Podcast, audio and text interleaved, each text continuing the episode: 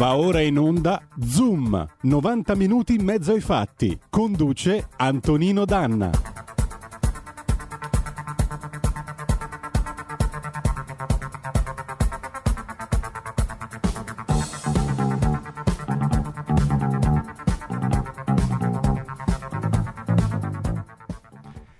Antonino, buongiorno, a te la linea. Oh, amiche e amici miei e non dell'avventura, buongiorno. Siete sulle magiche, magiche, magiche onde di RPL. Questo è Zoom 90 minuti in mezzo ai fatti. Io sono Antonino Danna e con noi sulla plancia comando, come avete appena sentito, ci sono Giulio Cesare Carnelli, il nostro condottiero delle magiche onde di RPL, e Federico il Meneghino Volante. Buongiorno e buon lavoro a entrambi. Allora, noi cominciamo subito la nostra trasmissione. Prima di cominciarla vi vorrei leggere una notizia che è stata data ieri da avvenire. La Valletta minaccia il collega Nello Scavo, che come sapete è stato ospite di Zoom varie volte, assolto a Malta Neville Gafà per insufficienza di prove. Secondo il tribunale non vi sarebbe prova certa che il collaboratore dell'ex premier maltese Muscat avesse voluto intimidire con le sue frasi su Twitter del 27 giugno scorso L'inviato di avvenire, mm, eh, Neville Gafà, appunto, è stato assolto, eh, aveva scritto nei confronti di Nello Scavo se non la smetti con le tue losche attività ti fermeremo noi perché mh, mm, Scavo, diciamo così, si occupa di inchieste giornalistiche sul traffico di esseri umani e quindi Gafà gli ha usato questa cortesia. Bene, io ne ho parlato ieri con Giulio Cainarca. Per quello che ci riguarda, noi siamo a disposizione di Nello Scavo, siamo solidali con lui. Questo programma è, è, sempre dalla sua parte, quando vuole intervenire, quando vuole essere ospite qui, è signore e padrone di farlo. E adesso cominciamo con un bel pezzo del 77 degli Oliver Onions, Brotherly Love. Andiamo ragazzi, dai che si va.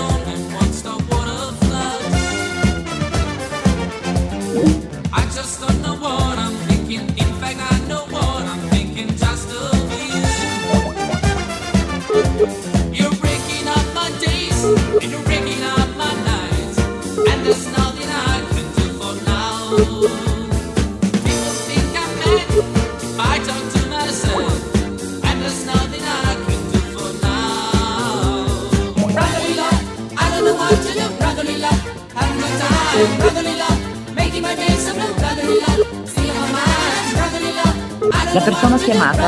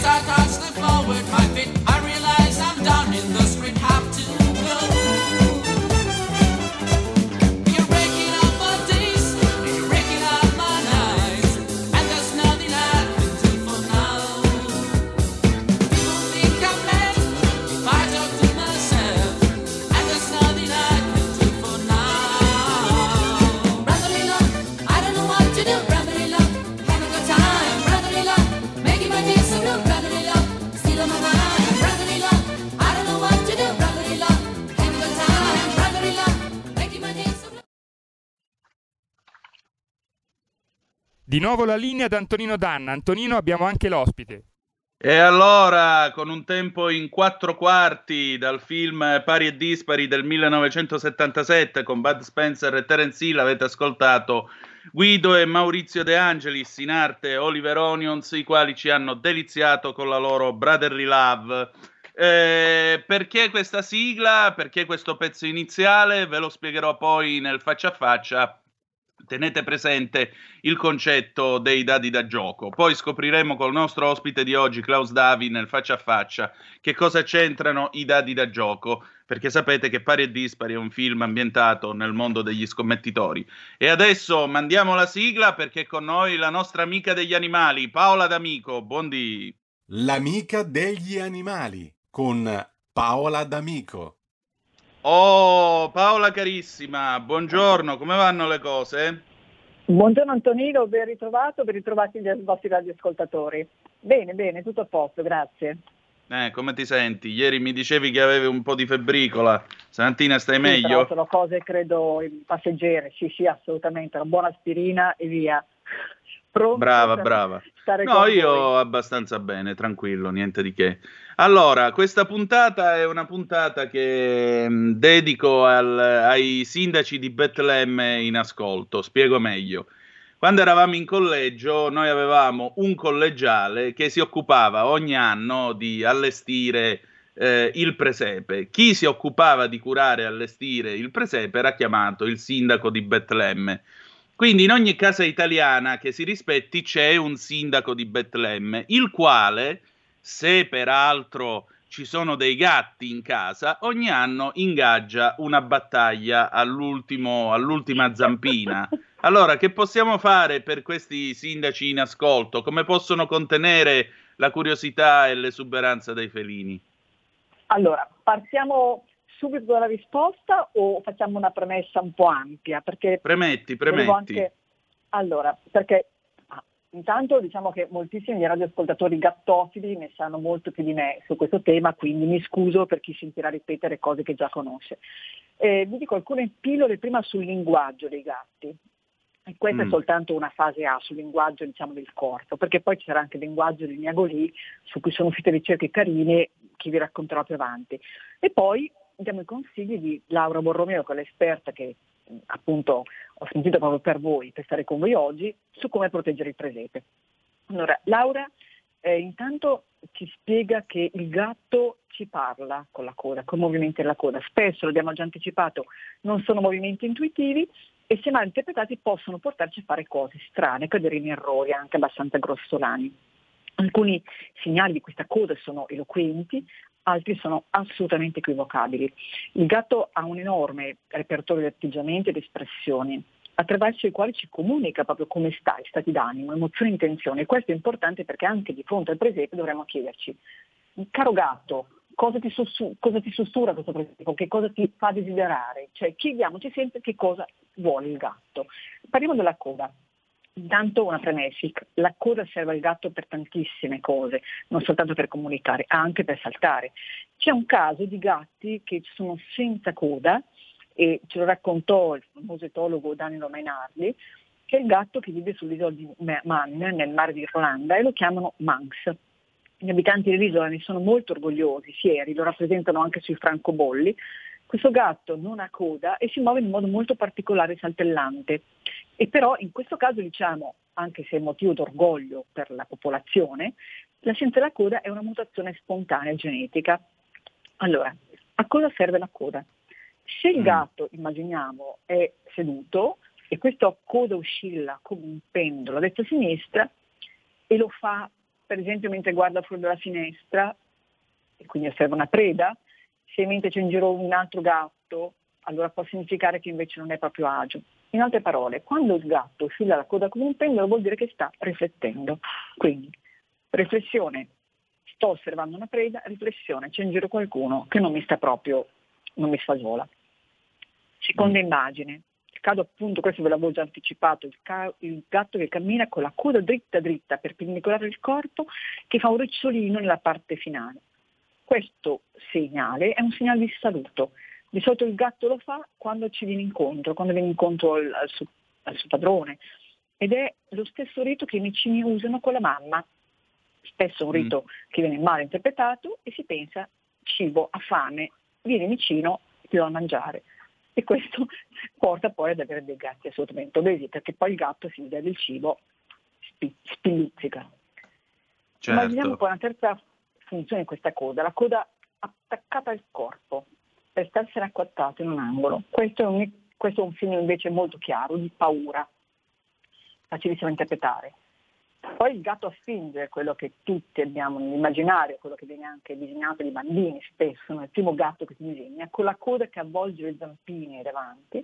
Questo è un gatto rilassato, addirittura a volte un gatto assopito, perché i gatti riescono ad appisolarsi, a dormicchiare anche stando seduti se sono in un ambiente tranquillo. C'è poi il gatto di Halloween, avete presente quel gatto con la coda dritta, con la coda arcuata, il pelo ritto, la coda che va verso il davanti, e questo è chiaramente il segnale di eh, paura ma usato per spaventare il potenziale nemico.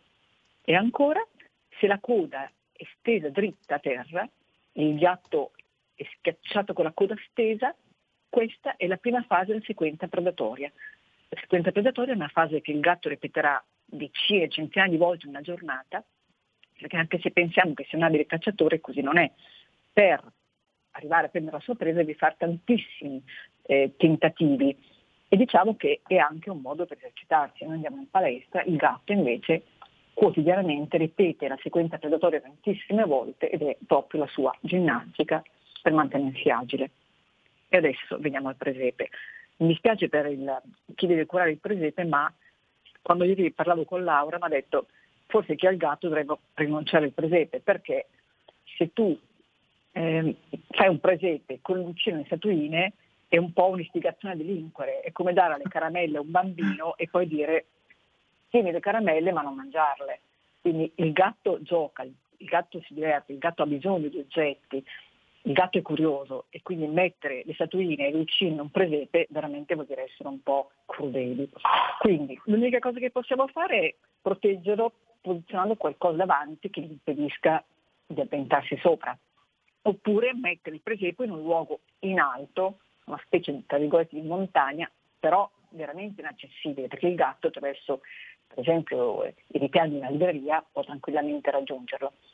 Però c'è una regola, se fai cacciare i gatti, li fai giocare, li fai cacciare 5 minuti al giorno, per 5 mm. volte, ogni volta, allora il gatto forse sarà meno interessato a giocare con oggetti che vorremmo proteggere. Quindi dedichiamo al gatto 5 minuti per 5 volte al giorno di gioco eh, per farlo cacciare, emulare la caccia.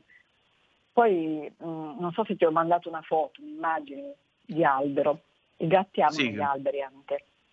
Ecco, questa la foto che ho mandato, non so se tu hai Facebook, si può far vedere, è una foto che Laura ha tenuto racconto perché se, visto che al gatto piace l'albero, come piace il vicino il presepe, se vogliamo impedirgli di salire sull'albero dobbiamo costruire un albero a sua misura, dobbiamo fargli un albero, un albero giusto, un albero con un palo laterale e tanti ripiani larghi perché si possa sdraiare, perché si possa muovere. Cioè deve essere un albero fatto a misura di gatto. E questo è il messaggio fondamentale. Quindi sempre quando un gatto ci osserva, quando fa cose, chiediamoci che cosa ci sta dicendo. Ti prego, prego. Ecco, infatti io eh, la sto, la sto, l'ho inviata, l'ho girata adesso in regia. Pare una specie di bosco verticale dei gatti perché Quest'albero di Natale, credo che tra poco sulla radiovisione probabilmente si vedrà sulla pagina Facebook pure. Eh, questo albero è organizzato con tutta una serie di piani con eh, cos'è? Ciniglia sulla quale i gatti poi stanno e dall'alto guardano, sonnecchiano, ronfano, snasano, fanno la loro normale esatto. attività da gatti. Quindi anche l'albero di Natale, se è sufficientemente robusto, perché mi sembra un albero di Natale abbastanza resistente, può esatto. diventare una sorta di gattile verticale. Esatto. E quindi poi ricordiamocelo, un gatto è molto molto attivo, in genere di notte, quindi se non vogliamo che si svegli di notte facciamolo giocare di giorno, può compiere da 100 a 150 attacchi predatori al giorno in natura mm. per procurarsi il cibo e quindi ha bisogno di fare le stesse cose in casa, di giocare Perciò facciamo, dedichiamo di tempo, eh, ogni tanto facciamolo giocare, quelle 5 momenti durante la giornata, visto che il cane, se abbiamo il cane ce lo portiamo a spasso, il gatto però non va trascurato, anche lui ha bisogno di noi e ha bisogno di giocare in modo intelligente. Certo, ovviamente. E un modo, diciamo così, per farlo giocare in modo intelligente quale può essere? Se io so, non mai farlo giocare con le mani, mm. mai perché eh, le mani diventano una preda, quindi mh, mm, crescendo, soprattutto se piccolo, crescendo le mani le distruggerà e diventa anche pericoloso. Eh, se avete la, la, sua preda, invece per esempio prendere una cannetta da pesca con in fondo attaccato una, un peluche che si muova piccolino, un finto topino, ecco, fa, facendolo muovere a distanza, cioè, mettiamoci nei panni del gatto. L'errore spesso che si fa è quello di giocare con le mani. Giocare con le mani col gattino piccolo è il modo sicuro per un domani eh, trovarsi con le mani massacrate. Esatto. Però potremmo dedicare anche una futura puntata al tema proprio cosa fare e cosa non fare giocando con il gatto. È una buona idea, è una buona idea. cose nuove. Va bene. Antonino, Paola, grazie. Allora, grazie, noi ci risentiamo mercoledì prossimo, saremo proprio sotto Natale, per cui magari torneremo anche su questo tema di come giocare e come non giocare col gatto. Del resto, Sant'Ignazio di Loyola, che era anch'egli gattolico diceva che chi gioca con i gatti finisce di riffe o di raffe per graffiarsi le mani, per cui eh, è inutile dire che magari dedicheremo la prossima puntata anche a questo tema. Grazie di essere stata con noi Paola. Grazie Antonino, grazie a tutti i radioascoltatori, buona settimana. Grazie di nuovo, un abbraccio, ciao.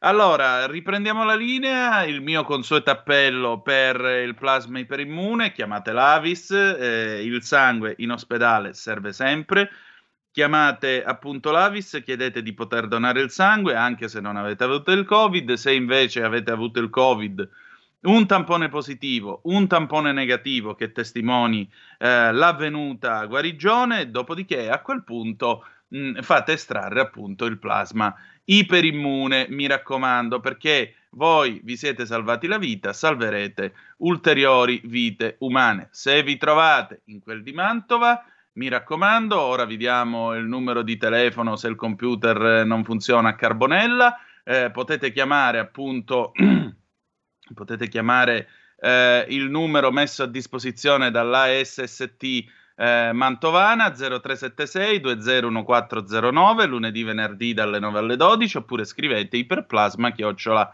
ASST Ancona Savona, Savo, Ancona Savona Savona Torino trattino Mantova.it vi ricordo 0376 201409 chiamate e donate il sangue adesso abbiamo un pezzo musicale di un DJ molto noto signore e signori Klaus Davi ci fa ballare a tempo di indrangheta e dopo pausa. Procediamo.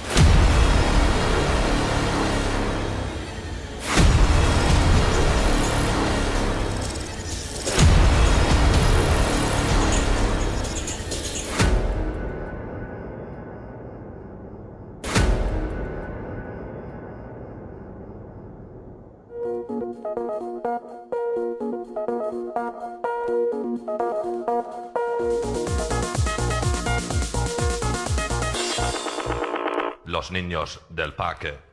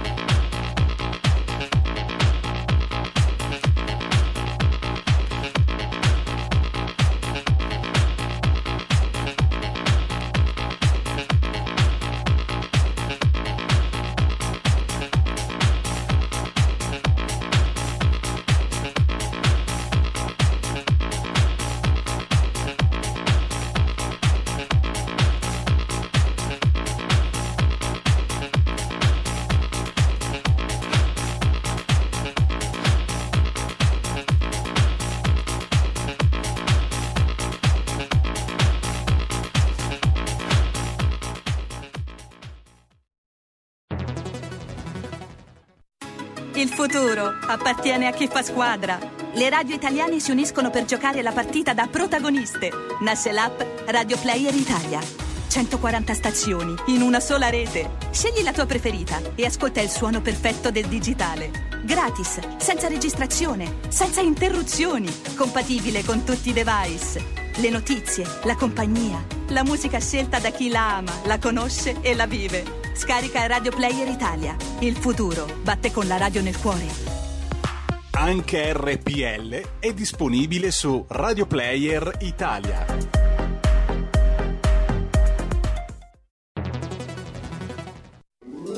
Stai ascoltando RPL. la tua voce libera, senza filtri né censura. La tua radio. Antonino, a te la linea. E rieccoci, siete di nuovo sulle magiche magiche onde di RPL, questo è sempre Zoom, 90 minuti in mezzo ai fatti, io sono sempre Antonino Danna, vi presento l'ospite del nostro faccia a faccia, avete sentito prima il brano di techno, peraltro mixato da lui con una notevole camicia, la voglio pure io se si trova della mia eh, taglia, signore e signori, ecco a voi Klaus Davi, 55 anni, svizzero di BL naturalizzato italiano, giornalista, mass Buongiorno, mediologo. buongiorno.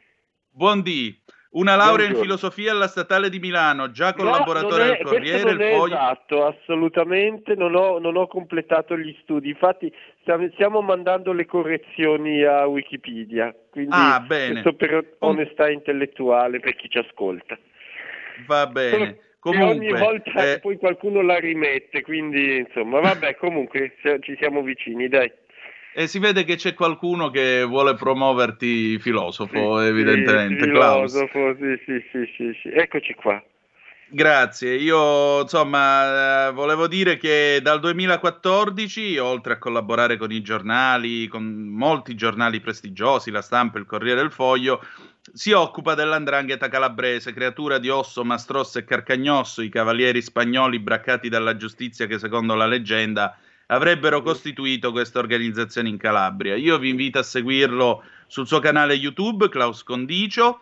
Tra l'altro ha appena pubblicato con PM questo libro, si chiama I killer dell'andrangheta, 10 Esatto. nomi per 10 storie d'omicidio, che in un caso addirittura l'hanno spinto a mettere una sorta di, tra virgolette, taglia pur di incontrare una primola rossa dell'onorata società e intervistarla. Intanto benvenuta a Zoom, Klaus, e grazie del tuo tempo. Buongiorno, grazie a voi dell'invito, molto piacere.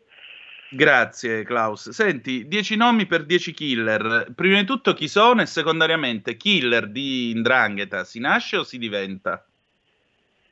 Eh, sono dieci persone, dieci percorsi, come li vogliamo definire, biografie esistenziali, storie, c'è di tutto di più e sono delle vite drammatiche per gli altri, ovviamente per i danni che hanno creato, il male che hanno fatto, questo deve essere assolutamente chiaro, vi- non sempre pensare alle vittime, però io ho voluto fare, affrontare un tema che, mh, se voi ci fate caso, fatto una ricerca sui killer, paradossal- paradossalmente con migliaia di morti ammazzati di mafia non ci sono libri sui killer, perché è un tema molto delicato, perché comunque fa paura, va a smuovere delle cose. Eh, ci sono migliaia di eh, omicidi di mafia e lupare bianche irrisolti in Italia negli anni, eh, negli anni. Quindi è, eh, uno dei grandi misteri italiani è sicuramente questa, questa- il fatto che eh, tantissimi omicidi nelle terre di mafia eh, sono stati irrisolti, soprattutto gli quelli delle faide, delle grandi faide, ma non solo. E attraverso il percorso di queste storie eh, capire come una persona possa giungere a un progetto così mm, totalizzante e negativamente totalizzante e, e- e arrivare al punto di uccidere anche 70 persone, come il caso di uno di questi, di Annunziato Raso detto Tito Raso, killer della mm, eh, Gioia Tauro, della Cosca Molè, eccetera, e, e capire come si possa arrivare a una, una simile, quali sono i meccanismi e, e capire eh, attraverso questi racconti cosa è mancato, cioè perché eh, sono successe queste, queste cose qua. Allora intanto i killer di indrangheta e di mafia non hanno nulla a che vedere con i killer americani, vorrei dire con i serial killer che vediamo nei film, perché eh, il serial killer è sempre qualcuno che poi tendenzialmente è un eh, affetto da patologie, affetto da problemi, da problematiche, mancanza eh, di lucidità, insomma c'è sempre un aspetto, spesso un aspetto patologico. Il killer di Indrangheta aderisce a un progetto, che è quello del codice d'onore, in maniera estrema, praticamente eh, eh, in maniera totalizzante, cioè la sua affiliazione non è solo un'affiliazione formale, è un'affiliazione totalizzante. Infatti Tito Raso dice a un magistrato che ci racconta questa cosa, perché lui poi si è pentito, quindi vive in una località segreta, dice io già a dieci anni ero per strada e l'unico mio punto di riferimento era Mommo Molè, Molè è il capomafia di un capomafia di Gioia Tau, era il mio tutto, era tutto per me. Cioè per me entrare nell'onorata società rappresentava un salto sociale, mentre per noi rappresenta appunto fare le scuole o fare un mestiere, laurearsi, diplomarsi, specializzarsi, nel loro caso entrare nell'onorata società. E, da lì tutto il suo percorso criminale incredibile. Quando scopre lui l'inganno dell'andrangheta della mafia, perché è importante questo, questo passaggio, quando viene arrestato la Cosca gli promette che lo avrebbe eh, salvato, insomma l'avrebbe fatto uscire, lo avrebbe in qualche modo corrotto i giudici o corrotto la polizia, eccetera. Lui scopre che non è così e si riscopre abbandonato dopo 70 omicidi, 60 omicidi. A quel punto eh, c'è questa adesione al progetto di, di pentimento, di collaborazione e perché capisce di essere stato mollato dall'andrangheta e, e si innesca questo, questa presa, presa, di coscienza della realtà. Questa è una cosa che non ci consola perché è una persona che ha ucciso 60 persone, cioè si è pure pentito, ha aiutato lo Stato, però sono tante, no? È come Brusca, non è che abbiamo perdonato Brusca per quello che ha fatto. Certo però è la stessa cosa. Eh, però, eh, però eh, diciamo che capisce, a me interessava anche eh, far capire l'inganno dell'andrangheta, cioè l'andrangheta alla fine ha anche una logica di classe, il, la, la, il cuore della famiglia si autotutela alla fine e, e la dia, dinastia mafiosa, il killer viene mollato soprattutto se manovale, manovalanza anche di altissimo livello, poi che è tipico dell'andrangheta. Questa è una storia che è veramente ha dei lati incredibili. Tra l'altro il magistrato ci racconta che lui si intenerisce quando sente il, il pianto di, del, figlio del magistrato e allora interrompe l'interrogatorio perché vuole che il figlio del, del, bambino non pianga più, capite? Cioè uno che ha ucciso 70 persone si preoccupa del pianto del bambino, cioè cose di questo tipo.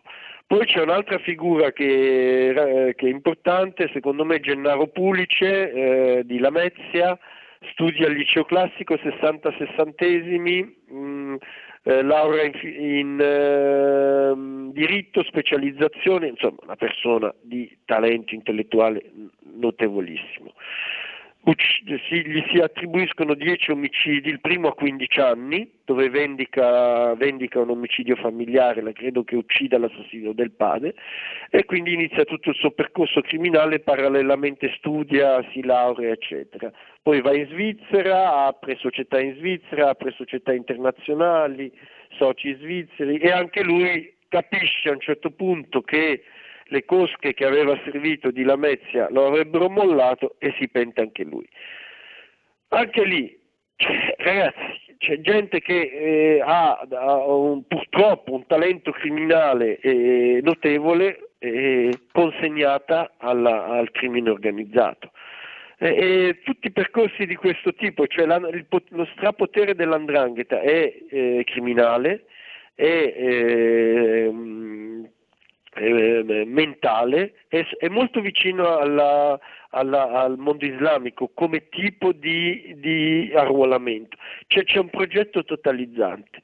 Veniamo al punto, l'assenza dello Stato cioè le agenzie dello Stato che sul territorio in qualche modo potrebbero rappresentare, non li voglio giustificare eh, con questo, sia chiaro, però è evidente che, che, in questi percorsi esistenziali estremi qualcosa è mancato dal punto di vista della, de, della presenza dello Stato.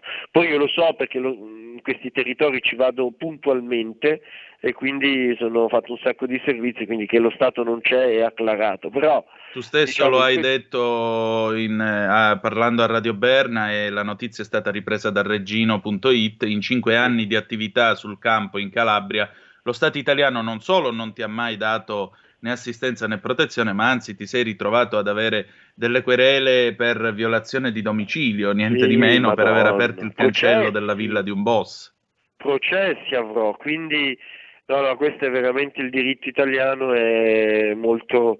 Su, su, sui giornalisti secondo me non c'è non, non, la querela temeraria, non siamo mai venuti a una, a una soluzione, cioè alla fine eh, la politica non ci vuole aiutare da questo punto di vista.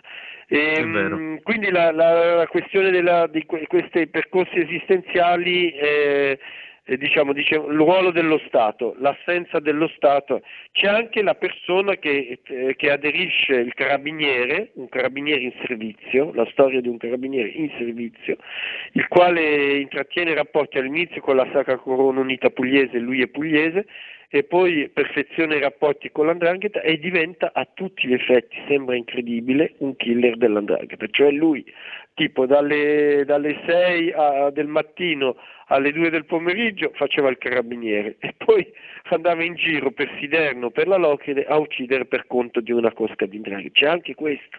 A un certo punto questo Donato Giordano, eh, lo racconto, lui eh, ovviamente eh, racconto tramite interviste, tramite testimonianze, a un certo punto lui eh, addirittura aderisce in modo talmente totalizzante al progetto dell'Andrangheta che vuole farsi affiliare formalmente, solo che il capo Cosca gli dice tu non, ti posso affiliare, tu eh, sei un carabiniere, eh, sei un carabiniere, è un ossimoro, non ti posso affiliare. E lui poi è morto in circostanze misteriose, è stato ha trovato il suo cadavere senza testa, ovviamente tutto nell'andrangheta ha un significato, quindi il fatto che non ci sia stata la testa probabilmente è un messaggio che si vuole eh, trasmettere a qualcuno, insomma qualcuno dice che fosse anche un infiltrato dei servizi eh, segreti e che in realtà sia fatto sparire, sia stato infiltrato nell'andrangheta e poi sia stato fatto sparire, c'è anche questa tesi, ma questa è mai dimostrata. Comunque per dire, cioè quanto il malaffare penetra anche nello Stato, penetra anche eh, nella, nelle forze dell'ordine. Quindi è un libro un po' diverso, eh, diciamo, su, su, sulla la mafia. Beh, cioè, cerco un attimo di percorrerla dall'interno, non so, non so se mi sono spiegato. Esatto, infatti tra l'altro una delle cose interessanti di questo, di questo libro e più in generale della tua attività in tema di indrangheta eh, e vorrei ricordare ai nostri ascoltatori che molto spesso si dice mafia anche quando si parla in drangheta. In realtà l'andrangheta è una struttura ancora più misteriosa della mafia, ha una eh, non struttura perché in realtà non è verticistica come era la mafia esatto. con la esatto. cupola, col capo dei capi e così via, e soprattutto come ha detto di essa un suo affiliato dice l'andrangheta è come la faccia oscura della luna, tutti sanno che c'è ma nessuno l'ha mai vista, quindi dovete anche diciamo entrare nel, nel mood per usare questa espressione un po' stupidina, un po' anglicizzante per capire come la mafia, eh, come l'andrangheta arriva a permeare addirittura il eh, tessuto della società. Ora, Klaus ci ha raccontato queste figure, tra l'altro figure che nel, nell'immagine e nello stile dell'ondranghetista modello generalmente sono anche molto eh, gentili, educate, rispettose, religiose. Sì, Io ricordo un amico giudice a Reggio Calabria che faceva, teneva i processi contro gli indranghetisti, dice mai incontrato persone più corrette, educate e gentili Eh, di questi, che alzano la mano, dicono signor giudice, per favore posso parlare, e poi però sono in grado di fare 60-70 omicidi. E, tra, e però, stranamente, anche questa struttura così apparentemente corazzata e chiusa sta subendo delle evoluzioni o involuzioni dal loro punto di vista, perché qui ora non facciamo omofobia un tanto al chilo, dal loro punto di vista chiaramente non potrebbe esistere un picciotto di indrangheta che sia omosessuale, non potrebbe esistere una, eh, una lesbica all'interno di un'organizzazione del genere. E invece queste cose accadono e diventano addirittura tabù, vero Klaus? Sì, diciamo quello è stato un po' un mio pallino. No? Allora, intanto vorrei per chi ci ascolta e per voi naturalmente anche precisare, eh, diciamo, io sono andato in Calabria con l'intento, sono andato in una regione che, eh, cui- della quale mi sono innamorato, ho preso casa, ci vado in vacanza, quindi insomma eh, c'è un rapporto molto forte col sud, ovviamente anche con la Sicilia e con la Puglia, però poi con la Calabria si è creato un rapporto speciale.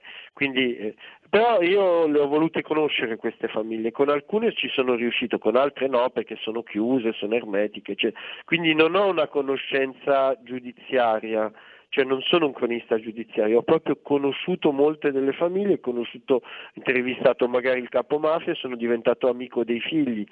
Può sembrare strano questa cosa qui, ma eh, non necessariamente la- c'è una filiera criminale, cioè non necessariamente il capo mafia delega poi al figlio eh, e che il figlio diventa capo, bisogna capire se ha le caratteristiche per diventare capo mafia. Quindi conosco abbastanza bene numerose famiglie di indrangheta personalmente.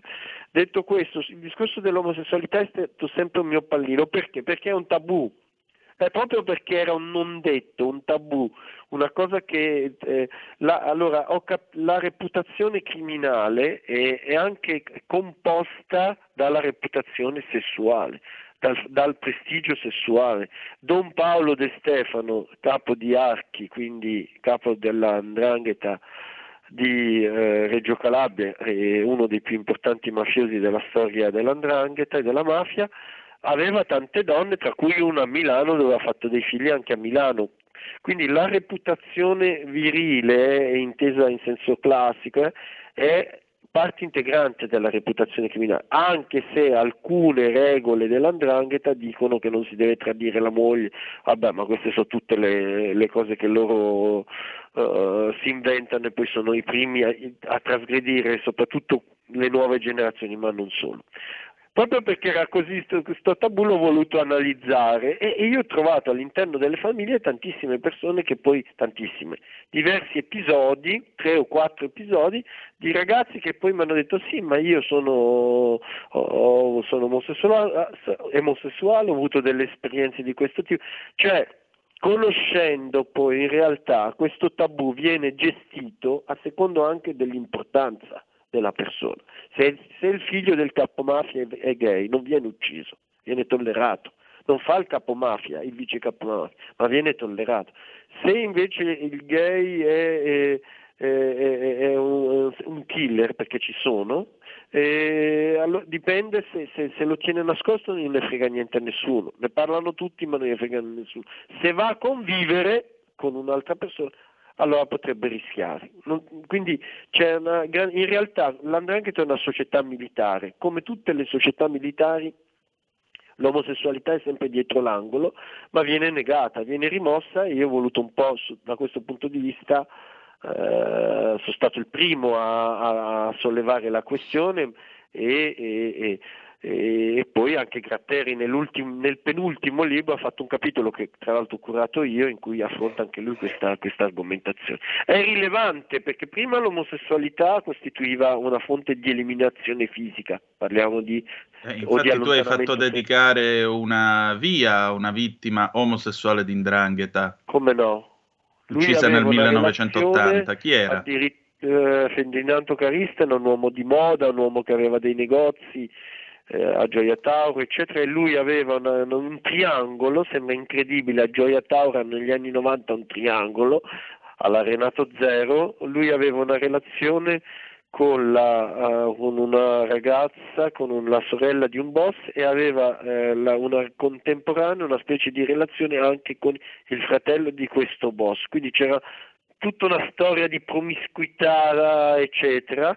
Alla fine lui decide, con questa ragazza decidono di sposarsi, sembra quasi un romanzo francese, no? raccontato così, eccetera, solo che parliamo di mafia, parliamo di Calabria, e, e, lui non è stato ucciso perché in quanto omosessuale, questo, eh, siamo negli anni 90, eh, attenzione, lui è stato ucciso perché avevano deciso di sposarsi con la, uh, la sorella del boss. A quel punto la, il clan ha detto no, è troppo, questo è troppo, facciamolo fuori, non so se è chiaro.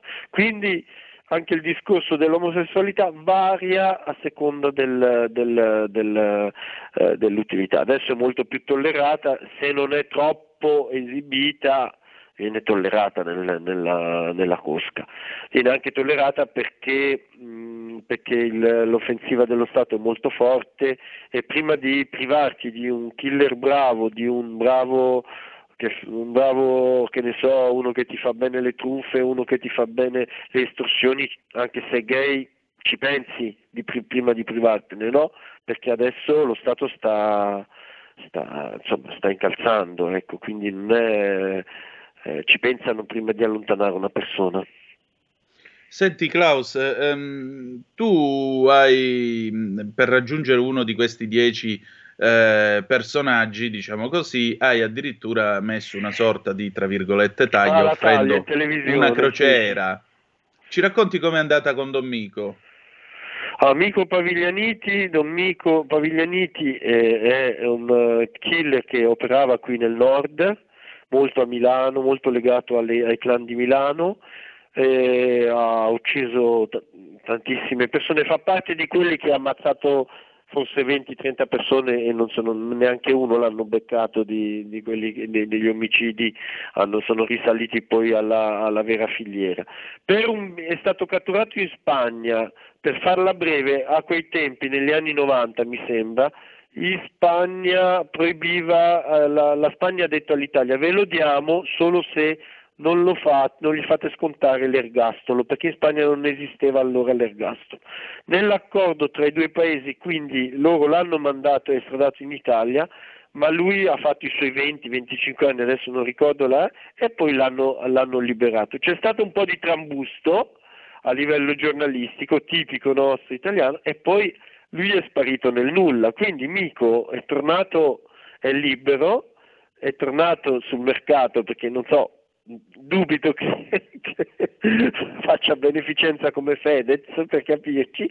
E quindi io eh, siccome lo, un po' lo, ne seguo diversi di killer, Molinetti, Paviglianiti eccetera eccetera eh, ho lanciato in televisione Rai 2 questa taglia che non è una taglia ho detto chi, chiunque mi porti da lui gli offro una crociera gli offro una crociera il problema è che lui pare che non sia più in Italia allora i genitori sono non lontano da Milano eh, però sembra che lui abbia già abbandonato l'Italia perché ha paura, no? Ha paura che certo. eh, cambi qualcosa nella, magari nella legislazione, possono essere mille le cose e, e, secondo me se n'è andato già tipo in Spagna piuttosto che chissà dove, o in Sud America, in qualche paese dove... Quindi ho lanciato questa questa, questa cosa qui, ecco, questa taglia. Ma è stato anche un modo per ricordare che questo è libero e agisce, esatto. quindi non è che... Esatto. No?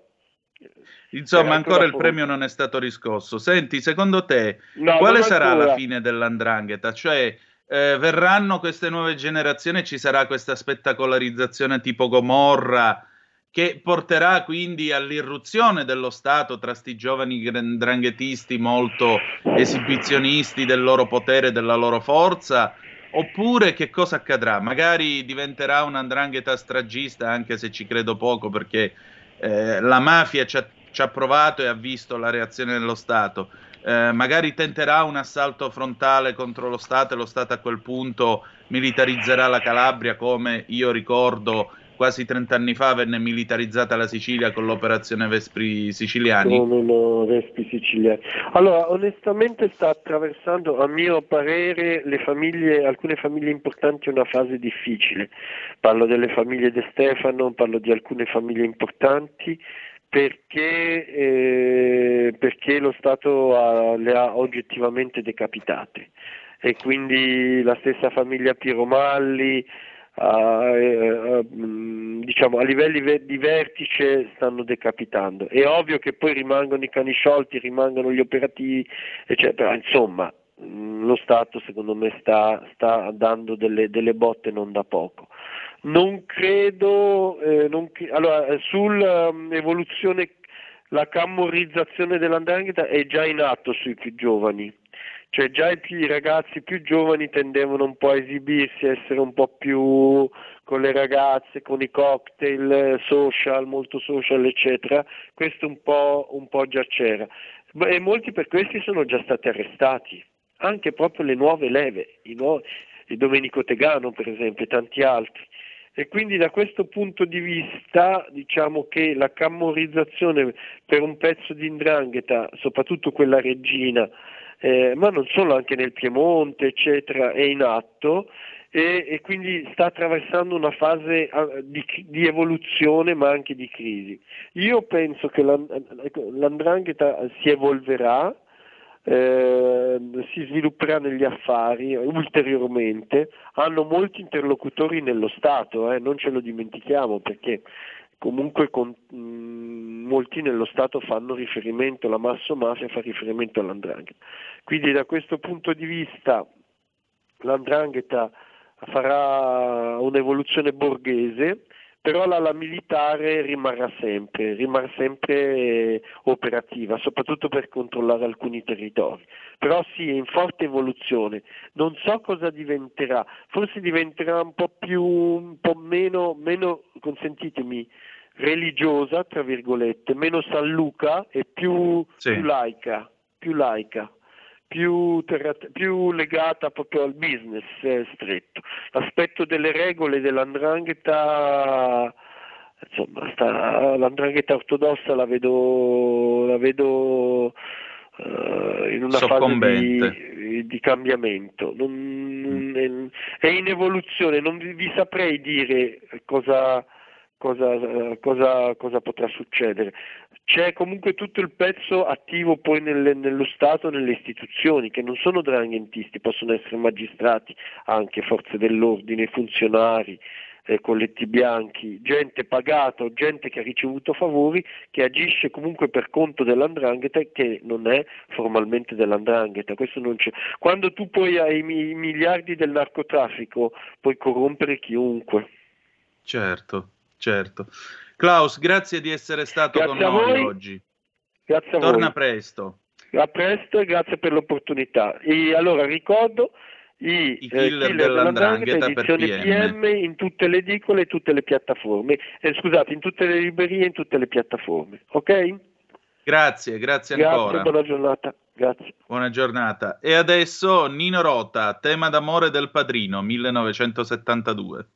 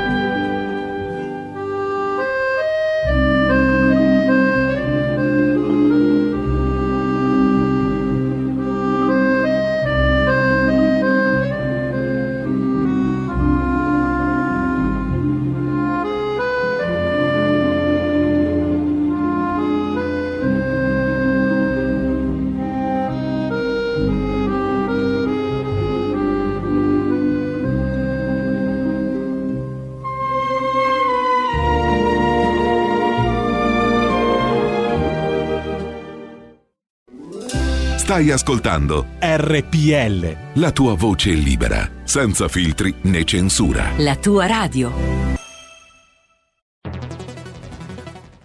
Bella quest'auto nuova! Chi ha parlato? No, scherzo, lo so chi ha parlato. Sono mesi che cerco di conoscerti e adesso so tutto di te. Sei la Digital Radio, quella del suono perfetto. E finalmente sei insieme a me, in auto, in casa, ovunque. Wow! Innamorati anche tu della Digital Radio. Finalmente tutte le radio in vendita hanno anche il sistema DAB Plus per l'ascolto digitale, in auto e in casa. Da oggi, dove c'è radio, c'è DAB. Dibidi dobidi dab. Anche RPL, la tua radio, è in Digital Radio. Porta con te ovunque RPL la tua radio. Scarica l'applicazione per smartphone o tablet dal tuo store o dal sito radiorpl.it. Cosa aspetti?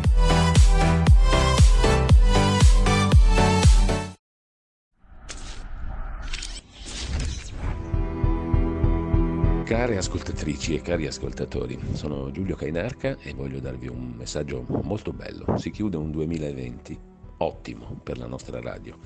Gli ascolti sono cresciuti, la programmazione è cambiata ed è anche stata evidentemente molto apprezzata.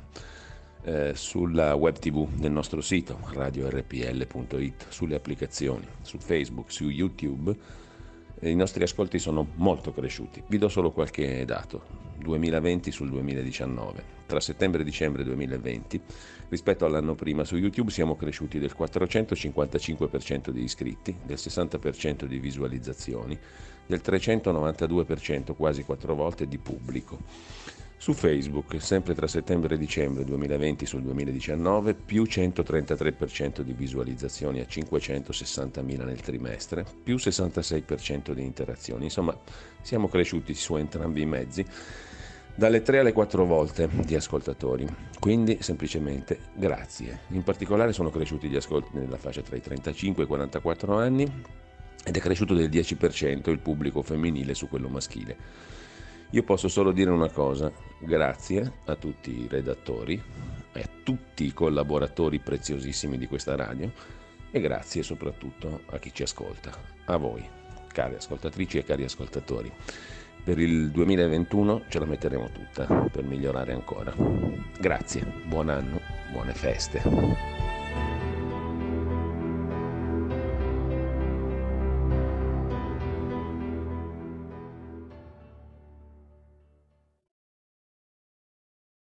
Prima di ridare la linea ad Antonino volevo ricordare il nostro numero 0266203529. Antonino abbiamo già un ascoltatore.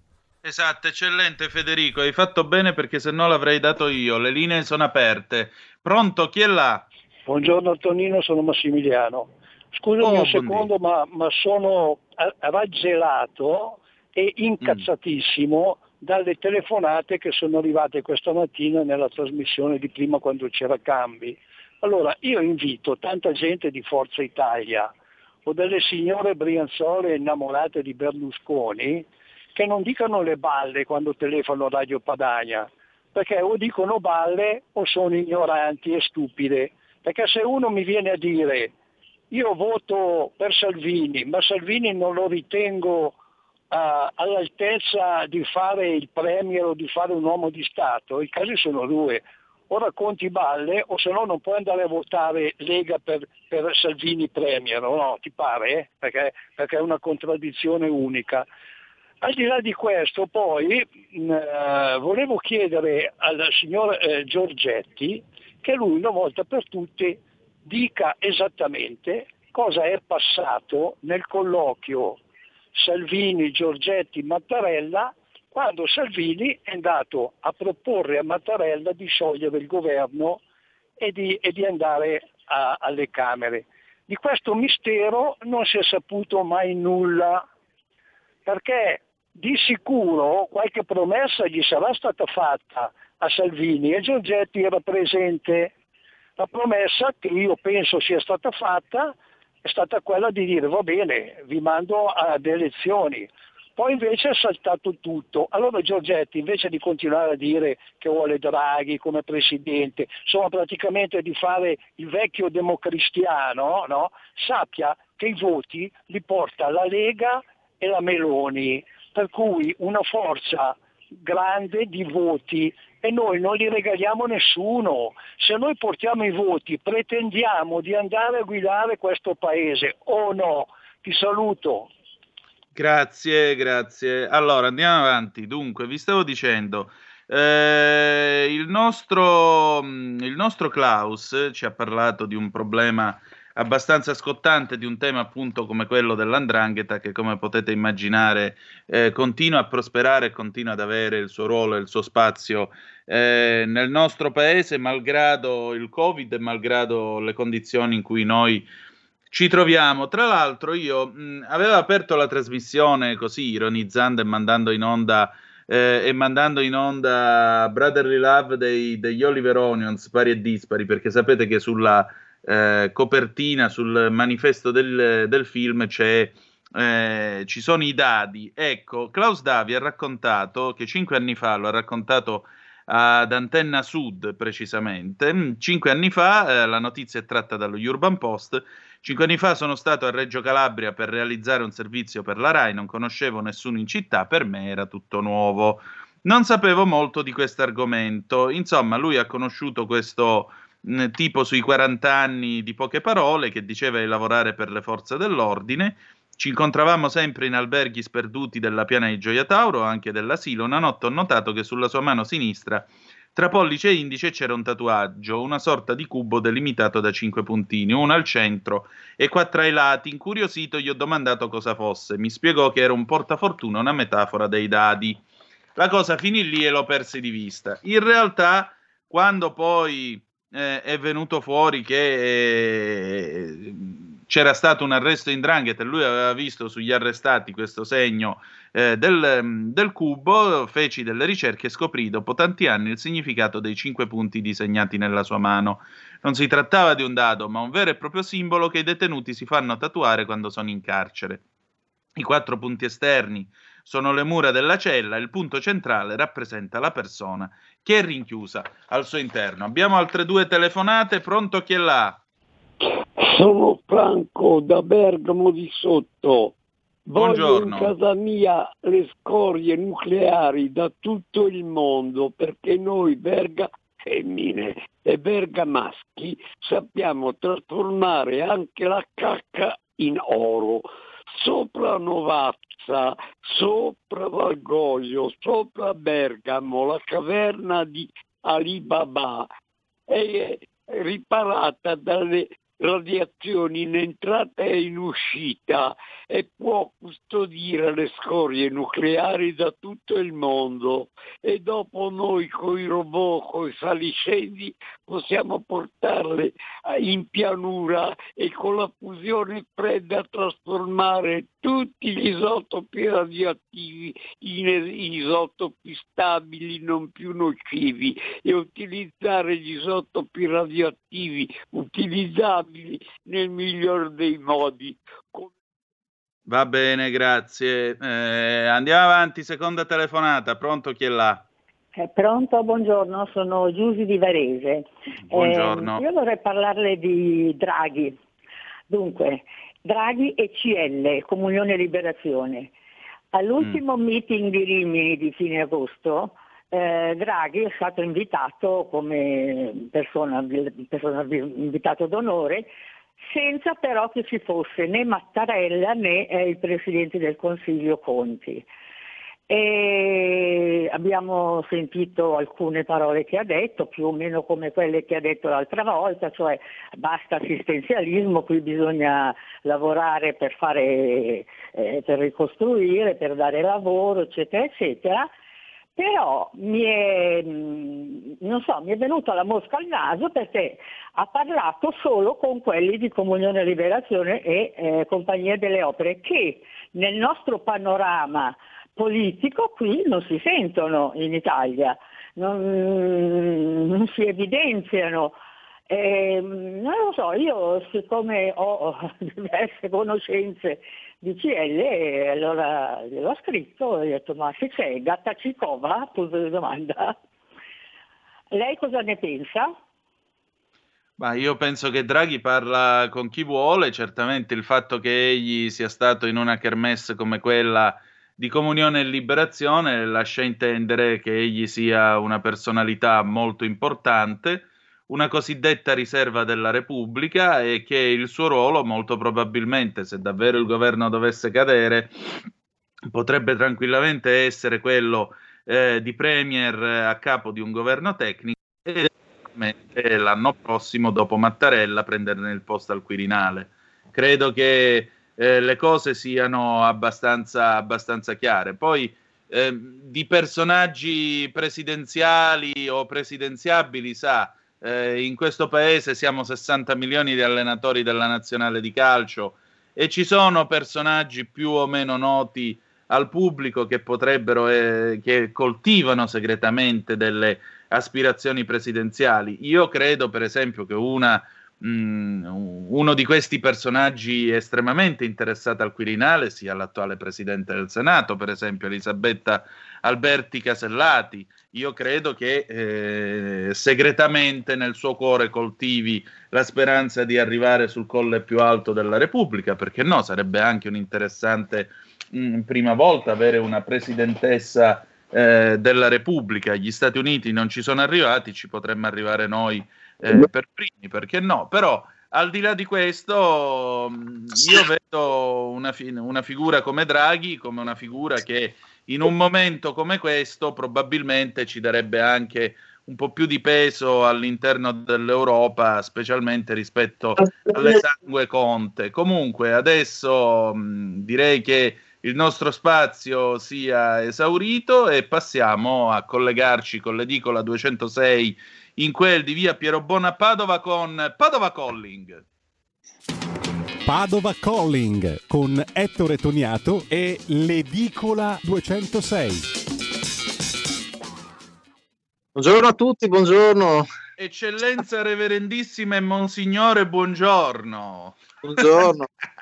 Stamattina ho avuto, ho avuto, il piacere di andare in banca nel, per la prima volta dopo il Covid. Avrei evitato molto volentieri questa incombenza, però diciamo c'era una fila, fila, chilometrica. Comunque, dai, insomma, si va avanti. Tanti anziani che non capiscono come usare il bancomat evoluto e chiedono chiaramente consulenza alle persone dietro che ci capiscono ancora meno eh, tante eh, si accede solo tramite appuntamento, come per richiedere appuntamento non si capisce visto che non rispondono al telefono, insomma n- non dico che è una banca in particolare, ma son, penso tutte le banche così a quanto ho capito. Sì, e questo con buona pace della predica non vi assembrate. Sì, non vi assembrate, sopra- soprattutto in questi giorni, scadenza di pagamento IMU, mh, è impossibile accedere alle poste o previa coda di chiaramente tutti assembrati a, a imbuto, imbuto, imbuto rovescio, diciamo.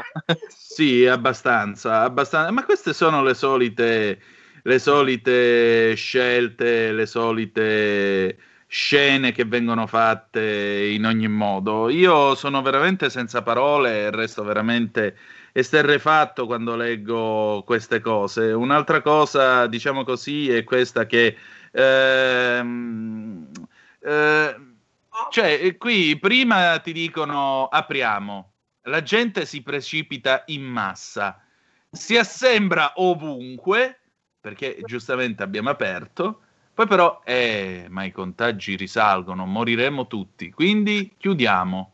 Chiudiamo di nuovo. E siamo di nuovo da capo. La gente che poi è, è, magari mentalmente in una condizione difficile, per esempio ha perso il lavoro, si butta sotto al treno. Qui a Padova abbiamo avuto, credo, eh, primi ormai il, eh, primi nei contagi, anche prima in questa casistica. Abbiamo avuto il primo suicidio Covid, sta ieri purtroppo. Un barista eh, si è buttato sotto al treno. Ecco. Questo è il dettaglio. Invece di pensare, qualcuno mi ha chiesto, ma in, invece di pensare a cashback, non potevano dire che una parte degli acquisti le dirottavano su un fondo per prevenire i suicidi tra gli imprenditori, tra la gente che sarà, sarà senza lavoro una volta che finirà l'obbligo di non licenziare. Eh, è un po', un po', secondo me manca un po' welfare in questo, in questo frangente. Ecco. Sì, esatto. E comunque in ogni caso lungimiranza, diciamo. Esatto, in ogni caso io comincio a pensare, comincio a pensarla come Pasolini. quando diceva che ci voleva il processo sui democristiani, quando diceva che Andreotti, Moro, Fanfani e quant'altri dovrebbero essere eh, portati davanti a un tribunale e qui vi accusati di tutta una quantità infinita di reati, distruzione paesaggistica e morale dell'Italia, eccetera, eccetera, eccetera.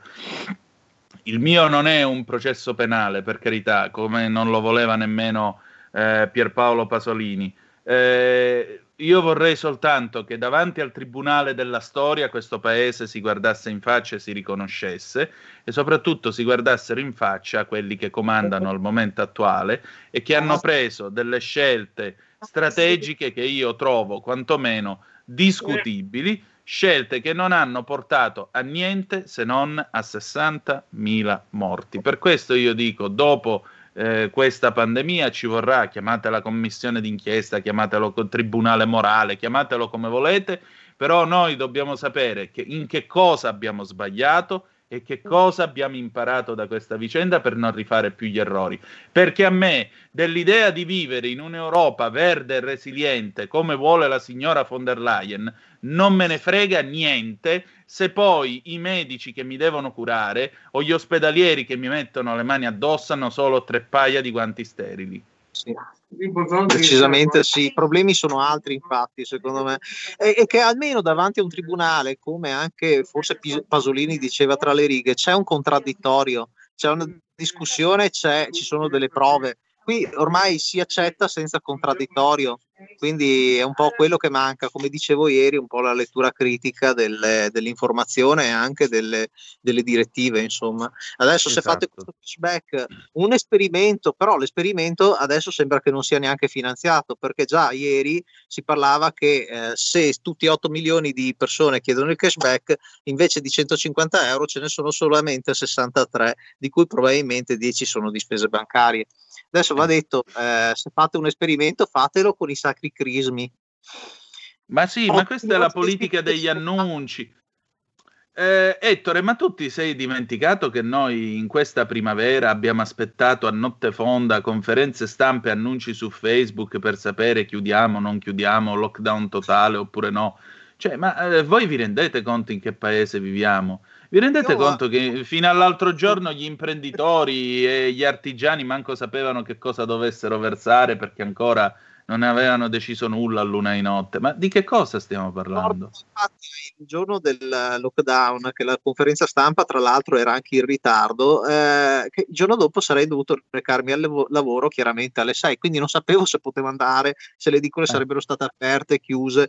E io una partita IVA dopo alle 23 è già in pigiama, solitamente scofanato certo. sul divano, insomma, che sta anche da, già digerendo da un paio d'ore.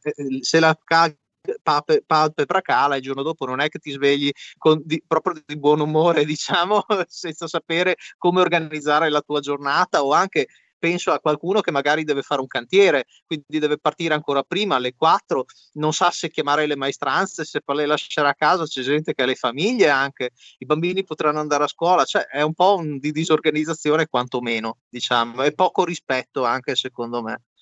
Esatto, esattamente. E poco rispetto anche un certo dilettantismo perché secondo me tra le immagini che resteranno tra 50 anni, proviamo a immaginare l'anno 2070. Nel 2070, quando si ricorderà quello che è successo nel 2020, le immagini secondo me saranno due quelle che verranno mostrate. La prima, la fila dei camion in uscita da Bergamo, perché quella resterà come le corazzate in fiamme a Pearl Harbor per una generazione di americani. Noi sono, possiamo... Padova, poi tra l'altro molti sono stati sepolti a Padova, quindi la carovana, è, arriva... la ca- carovana è arrivata fino qua, sembrava di essere tornati i promessi sposi del Manzonia. Ecco, prima immagine. La seconda immagine sarà tutta quella scena degna veramente del finale di Titanic, con la gente a Porta Garibaldi, alla stazione ferroviaria di Milano Porta Garibaldi, che in massa, con i trolley appresso, correva a prendere l'ultimo treno notte diretto nel meridione d'Italia. Queste mancava non so... che suonava però. Sì, mancava solo l'orchestrina, così alla fine dice signori è stato un onore beh, suonare con voi stasera. e poi il treno poteva partire. Queste sono state le immagini che credo resteranno di questa vicenda e della gestione, ahimè, che il pubblico potere ha fatto dei poteri che erano in sua mano. Ed è inutile che ci vengano a dire, beh, tu al posto tuo che cosa, al posto suo che cosa avresti fatto. Ci avrei ragionato sopra, né più né meno, perché molto spesso si è trattato di mancanza di coordinazione e mancanza di coordinamento tra le varie entità che avevano ovviamente questo non è competenza mia, questa non è responsabilità mia, eccetera, eccetera, eccetera, eccetera, eccetera. Quello che ho potuto vedere, la colpa maggiore non gliela do a febbraio, io gliela do che adesso siamo ancora impreparati, non è esatto. possibile. Da febbraio 2019, eh, da, da, febbraio scusa 2020, è passata tutta l'estate e io mi sono ammalato eh, un mese fa sono fuori ormai da, da, 20 giorni, anzi scusa il 25 di ottobre, il 25 di ottobre ancora mancava un protocollo, cioè, scusate non, non prendetemi per il culo, scusate il francesismo. Esatto, esattamente. Quindi la tua storia mi sembra abbastanza evidente. Poi abbiamo da parlato di idrossiclorochina, di plasma, di altre di cure scientifiche, non di cose inventate che funzionavano e sono state accantonate. Adesso ci raccontano che ci dovremo vaccinare tutti a partire da sotto Natale e vediamo come va a finire. Io so soltanto che stiamo c'è un'emergenza in Veneto perché ho parlato con un operatore sociosanitario che è il mio cliente stamattina che effettivamente sta mancando il plasma per favore se c'è qualcuno in, li- in linea in ascolto che sa di aver passato il coronavirus prenda appuntamento con l'ospedale dei Colli perché chiaramente hanno bisogno di plasma. Io sono già prenotato il 23, se vogliamo organizzare un sit-in lì davanti e andiamo tutti il 23 in massa, cerchiamo di donare il plasma, ecco. Ecco, meglio ancora, venerdì fai così, venerdì dai il numero di telefono dell'ospedale per prendere appuntamento, eh, per favore.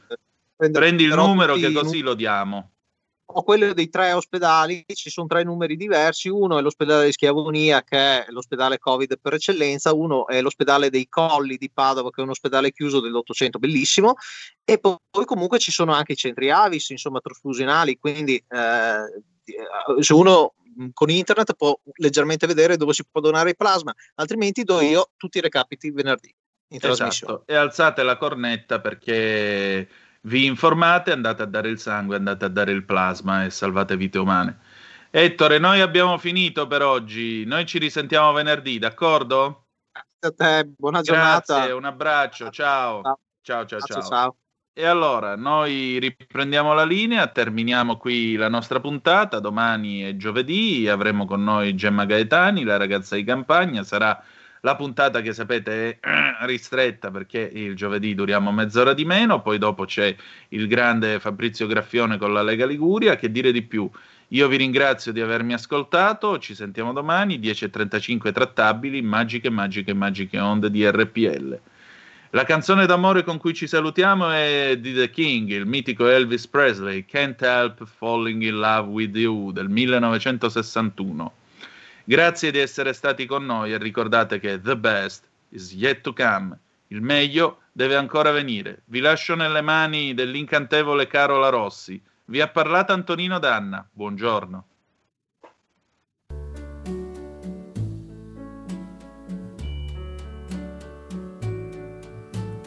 Wise men say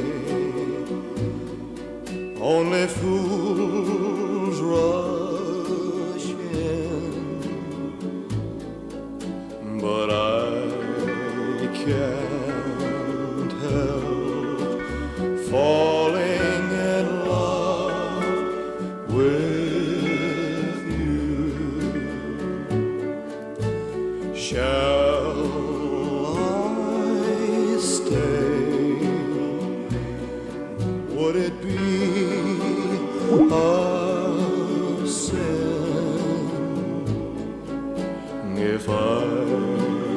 I